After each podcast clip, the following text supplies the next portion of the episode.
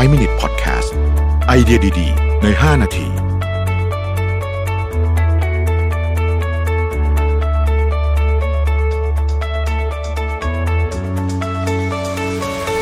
สวัสดีครับ 5 minutes podcast นะครับ คุณอยู่กับรวิทานุสาหะครับ วันก่อนผมมีโอกาสได้อ่านอาร์ติเคิลหนึ่งของ Mark Manson นะฮะ ชื่อว่า why the best things in life are all backwards นะครับ ซึ่งชื่อหัวข้อก็ฟังดูค่อนข้างงงทีเดียวนะฮะ แล้วก็ พออ่านก็เป็นบทความที่ชวนคิดเยอะมากนะครับ แต่ว่าวันนี้ผมจะชวนคุย part หนึ่งของบทความนี้นะครับ Mark Manson เนี่ยเล่าถึงการฝึกฝนนะครับของหน่วยซีลนะฮะที่เราเรียกว่า drown proofing นะครับคือวิธีการเป็นอย่างนี้ฮะเขาจะ เอาเนี่ยคนที่มาหน่วยซีลอย่างที่เราทราบนะว่าหน่วยนี้นี่คือซูเปอร์โหดนะฮะแบบฝึกโหดมากๆนะครับสิ่งที่เขาทำก็คือเอาผู้ที่เข้ารับการฝึกเนี่ยนะครับ มามัดมือแบบไพล่หลังไว้นะฮะมัดไว้ข้างหลัง แล้วก็มัดเท้าด้วยนะครับ เสร็จแล้วโยนลงไปในสระน้ำซึ่งมีความลึกประมาณสัก 2 เมตรกว่าๆนะฮะต้องอยู่ให้ได้ต้องรอดให้ได้ 5 นาทีนะครับ ในกรณีที่รู้สึกว่าไม่ไหวก็สามารถที่จะตะโกนบอกได้นะฮะ แล้วก็จะมีคนช่วยขึ้นฝั่งไปนะครับ แล้วก็คนจำนวนมากนะฮะไม่คือทำไม่ได้อะไม่สำเร็จนะอยู่ไม่ไหว 5 นาทีนะครับ เคยมีคนถึงขั้นเสียชีวิตด้วยนะฮะในการ train อันนี้นะครับ ทีนี้คำถามก็คือว่าคนที่รอดเนี่ยนะฮะคนที่รอดเนี่ยทำยังไงถึงรอด สิ่งที่ Mark Manson เขียนไว้บอกว่าคนที่รอดเนี่ย วิธีการที่ใช้เนี่ยมันขัดกับความรู้สึกของเรามาก นะฮะเพราะคนที่รอดเนี่ยอันดับแรกสิ่งที่เขาทำก็คือว่า ถ้าเกิดเป็นคนทั่วไปเวลาเราถูกโยนลงไปในน้ำมัดมือมัดเท้าเนี่ยเราอาจจะพยายามดิ้นขึ้นมา เพื่อที่จะอยู่เหนือน้ำให้ได้มากที่สุดใช่ไหมฮะแต่ว่าการทำแบบนั้นเนี่ยยิ่งทำให้เราจมเร็วครับ คือเราจะหมดแรงนะฮะแล้วเราจะจมในที่สุดนะครับเพราะว่าเราถูกมัดมือมัดเท้าอยู่นะฮะวิธีการก็คือว่าเราต้องปล่อยให้ตัวเราเนี่ยอยู่เฉยๆนะฮะ แล้วก็ค่อยๆจมลงไปถึงก้นสระเนื่องจากก้นสระมันลึก 2 เมตรเศษๆนะฮะเมื่อมันถึงก้นสระอาจจะลึก 3 เมตรสมมติลึก 3 เมตร ถึงก้นสระปุ๊บนะฮะเราก็ค่อยๆถีบตัวกลับขึ้นมานะฮะโมเมนตัมมันจะพาเราขึ้นมาที่ผิวน้ำแล้วก็หายใจทีหนึ่งแล้วก็ปล่อยตัวเราลงไปอีกนะฮะเสร็จแล้วพอถึงพื้นก็ถีบขึ้นมาอีกทำแบบเนี้ยไปเรื่อยๆ จนครบ 5 นาทีนะครับ ซึ่ง คนที่ทำแบบนี้ได้ไม่เกี่ยวกับเรื่องของว่าต้องมีความสามารถพิเศษ ไม่เกี่ยวกับว่าต้องมีความเข้มแข็งแข็งแรงอะไรเลย จริง ๆ ไม่เกี่ยวกับด้วยซ้ำว่าว่ายน้ำเป็นหรือเปล่านะครับ จริง ๆ ถ้าจะว่าไปต้องไม่ว่ายน้ำคือคือถ้าคุณพยายามว่ายน้ำเมื่อไหร่เนี่ย คุณจะไม่รอดนะฮะซึ่งมันมันเหมือนกับว่าเราจะต้องยอมให้สภาวะแวดล้อมรอบตัวเราเนี่ย เป็นอย่างที่มันเป็น แล้วเราจะรอด อันที่สองนะครับ ซึ่งก็ค่อนข้างจะชัดเจนนะครับ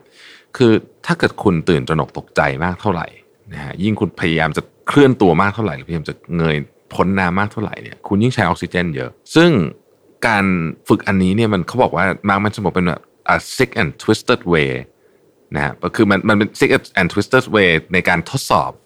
เอ่อคือมันวิธีการที่แบบโหดร้ายมากในการทดสอบสัญชาตญาณในการเอาตัวรอดของเรา เพราะ ถ้าเราทำตามสัญชาตญาณในการเอาตัวรอดของเราเนี่ยนะครับ เราจะไม่รอดนะยิ่งเราพยายามอยากจะหายใจมากเท่าไหร่นะฮะเราจะไม่รอด เพราะว่าออกซิเจนจะยิ่งหมด แต่ว่ายิ่งเราพยายามไม่ไม่ได้พยายามจะหายใจมาก ไม่ได้พยายามที่จะตะเกียกตะกายมากเนี่ย เราจะมีโอกาสรอด หรือกล่าวอีกอย่างคือว่า ถ้าเกิดคุณมีแรงขับอย่างแรงกล้าในการทดสอบอันนี้เพื่อที่จะอยู่รอดเนี่ยนะฮะคือพยายามจะตะเกียกตะกายขึ้นมาทุกทางเนี่ย มีโอกาสที่คุณจะเสียชีวิตมากกว่า นะฮะซึ่งมันเป็นของที่เข้าใจยากมากๆเอ่อมาร์คแมนสันก็เลยอธิบายแบบนี้บอกว่าในในชีวิตมนุษย์เนี่ยมันมีของอยู่สามหมวดด้วยกัน ที่เกี่ยวข้องกับความพยายามและผลของมัน ความพยายามหรือความปรารถนากับผลของมัน แบบที่หนึ่งเราเรียกว่า linear curve นะครับ อันนี้เป็นตรงไปตรงมา คุณสมมุติว่าคุณตัดหญ้าหนึ่งชั่วโมง คุณได้พื้นที่ สามสิบตารางเมตรนะฮะคุณตัดหญ้าสองชั่วโมงคุณได้พื้นที่หกสิบตารางเมตร คุณขับรถหนึ่งชั่วโมงคุณไปได้แปดสิบกิโลเมตร คุณขับรถสองชั่วโมงคุณไปได้ร้อยหกสิบกิโลเมตร ตรงไปตรงมาแบบนี้นะฮะอันนี้คือของที่แบบ basic ที่สุดต้องบอกไงว่ามันไม่มีความซับซ้อนอะไรในชีวิต ซึ่งของพวกนี้เนี่ยก็จริงๆก็ไม่ได้มีเยอะ แต่เรามักคิดว่าอย่างอื่นที่มันซับซ้อนกว่าในชีวิตเนี่ยมันเป็นแบบนี้เหมือนกัน ซึ่งมันไม่ใช่ ยกตัวอย่างเงิน นะฮะเงินเนี่ยจะตกเข้าสู่การตอบแทนหรือ return แบบที่2นะครับที่ Mark Manson เรียกว่า diminishing return นะฮะเราลองยกตัวอย่างแบบนี้นะครับ ถ้าคุณมีรายได้ 20,000เหรียญต่อปี แล้วคุณได้รายได้เพิ่มอีก 20,000เหรียญต่อปีเป็น 40,000เหรียญต่อปีนี่อันนี้นี่คือเปลี่ยนชีวิตเลยนะคือเปลี่ยนชีวิตหมดเลยนะฮะแต่ถ้าคุณมีรายได้ 1 2 0 0 0 0เหรียญต่อปี แล้วคุณเพิ่มอีก 20,000เหรียญต่อปีเนี่ยนะครับ20,000เหรียญเท่ากันนะจำนวนดอลลาร์เท่ากันเนี่ยเป็นแสนสี่หมื่นเหรียญต่อปี มันอาจจะหมายความว่าคุณซื้อรถ ได้แพงขึ้นนะฮะแต่ถ้าเกิดคุณได้ 120 ล้านเหรียญต่อปี แล้วเพิ่ม 20,000 เหรียญเนี่ยคืออาจจะคิดว่าเป็นแบบจุดทศนิยมที่คำนวณมาผิดด้วยซ้ำอะไรแบบนี้นะฮะเพราะฉะนั้นความรู้สึกว่าเราได้อะไรเนี่ยมันจะลดน้อยลงเรื่อยๆ เมื่อมันยิ่งเพิ่มขึ้นเพิ่มขึ้นเรื่อยๆนะครับ ซึ่งมันจริงกับหลายเรื่องมากๆในชีวิตที่เป็นเรื่องที่ซับซ้อนหน่อยนะฮะที่ไม่ใช่การขับรถหรืออะไรอย่างเงี้ยนะครับ เช่นการกินฮะเวลาเรากินไอศครีมก้อนแรกเรารู้สึกอร่อยมากใช่ไหมแต่ให้คุณกินอีกสิบก้อนเนี่ย คุณจะเริ่มรู้สึกอร่อยน้อยลงเรื่อยๆนะฮะเวลาคุณดื่มแอลกอฮอล์ก็เหมือนกันนะครับ แก้วแรกๆจะดีมากหลังๆ ก็จะเริ่มชักไม่ค่อยดีละนะฮะหรือแม้แต่การดื่มกาแฟนะฮะไปเที่ยวไปเที่ยวเนี่ยให้คุณเที่ยวเยอะมากๆอาจจะนอกจากคุณชอบจริงๆเนี่ยนะฮะคุณก็จะรู้สึกว่ามันเยอะเกินไปก็ครั้งแรกก็ตื่นเต้น แต่ให้ไปทะเลทุกอาทิตย์เนี่ยก็อาจจะไม่ได้ตื่นเต้นมากละนะครับ เล่นวิดีโอเกมนะฮะหรือว่าประชุมก็มีประชุมช่วงแรกๆของการประชุมเนี่ยมันได้ผลเยอะ แต่พอยิ่งทำไปมันผลมันยิ่งน้อยลงน้อยลง กราฟมันก็ค่อยแบนลงนะฮะอันนี้เป็นแบบที่สองต้องมีอีกอันนึงครับเขาเรียกว่า inverted curve นะฮะซึ่งอันนี้แหละคืออันที่เป็นอธิบายเรื่องการทดลองที่ผมเล่าให้ฟังเมื่อกี้ไม่ใช่การทดลองการฝึกที่ผมเล่าให้ฟังเมื่อกี้นะครับ ของพวกนี้เนี่ยจะเป็นของที่อยู่ในระดับจิตใจของเรา เป็นสิ่งที่เรา รู้หรือว่าเข้าใจผ่านประสบการณ์และมุมมองของเราเองนะฮะถ้าหมวดนี้เนี่ยหลายอย่างนะฮะยิ่งใส่แรงยิ่งอยากเท่าไหร่ ยิ่งไม่ได้ฮะยกตัวอย่างการควบคุม ถ้าเรารู้สึกเราอยากควบคุมความรู้สึกทุกอย่างของเราควบคุมอะไรต่างๆ รอบข้างเราไปหมดนะฮะเราจะรู้สึกว่าชีวิตเราเนี่ยยิ่งควบคุมไม่ได้ แต่ถ้าเกิดว่าเรายอมรับว่าความรู้สึกของเรา ความต้องการของเราบางทีเราก็ไม่สามารถควบคุมได้เหมือนกันเนี่ยเราจะค่อยๆ process หรือบริหารจัดการมันได้นะครับ ความเคารพก็เหมือนกัน ยิ่งเราต้องการความเคารพจากคนอื่นมากเท่าไหร่ เราต้องการเราเรียกร้องความเคารพเนี่ยนะฮะคนเหล่านั้นจะยิ่งไม่เคารพเรา แต่ถ้าเกิดว่าเราเคารพคนอื่นมากเท่าไหร่ เราเนี่ยแหละจะกลายเป็นคนที่ได้รับความเคารพ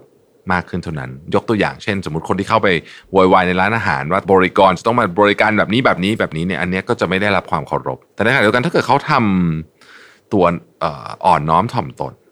นะฮะคนก็จะเคารพมากกว่าเป็นต้นนะครับ สังเกตไหมฮะว่าคนที่คนเคารพเยอะๆอ่อนน้อมถ่อมตัวทุกคน ไม่มีใครที่อาหังการเลยนะหรือว่าความมั่นใจก็เหมือนกัน ยิ่งเราอยากมั่นใจมากเท่าไหร่นะฮะเราจะยิ่งรู้สึกไม่มั่นใจ แต่ถ้าเกิดว่าเรายอมรับว่าโอเค เราก็มีข้อบกพร่องบ้าง ถ้าเกิดจะขึ้นไปพูดวันนี้ มันก็คงจะมีผิดบ้าง เราจะรู้สึก comfortable เราจะรู้สึกสบายใจ แล้วความมั่นใจมันจะมา นี่คือสิ่งที่มันอาจจะขัดความรู้สึกนิดหน่อย แต่ว่าผมคิดว่ามันเป็นตัวอย่างที่ดีมาก เหมือนกับการที่เราถูกจับมัดมือมาเท้าแล้วโยนลงไปในสระว่ายน้ำเนี่ย วิธีเดียวที่จะรอดได้เนี่ยก็คือต้องปล่อยมันไปบ้างนะครับ ไม่ใช่ไล่ตามทุกอย่าง เราอาจจะต้องสอนหรือว่าฝึกจิตใจของเรานะฮะให้รู้สึกว่าบางทีเนี่ยการปล่อยเป็นหนทางเดียว หรือการปล่อยให้ตัวเองจมลงไปเนี่ยเป็นหนทางเดียวที่จะทำให้เรากลับขึ้นมาหายใจใหม่ได้นะครับ ขอบคุณที่ติดตาม 5 minutes นะครับ สวัสดีครับ 5 minute podcast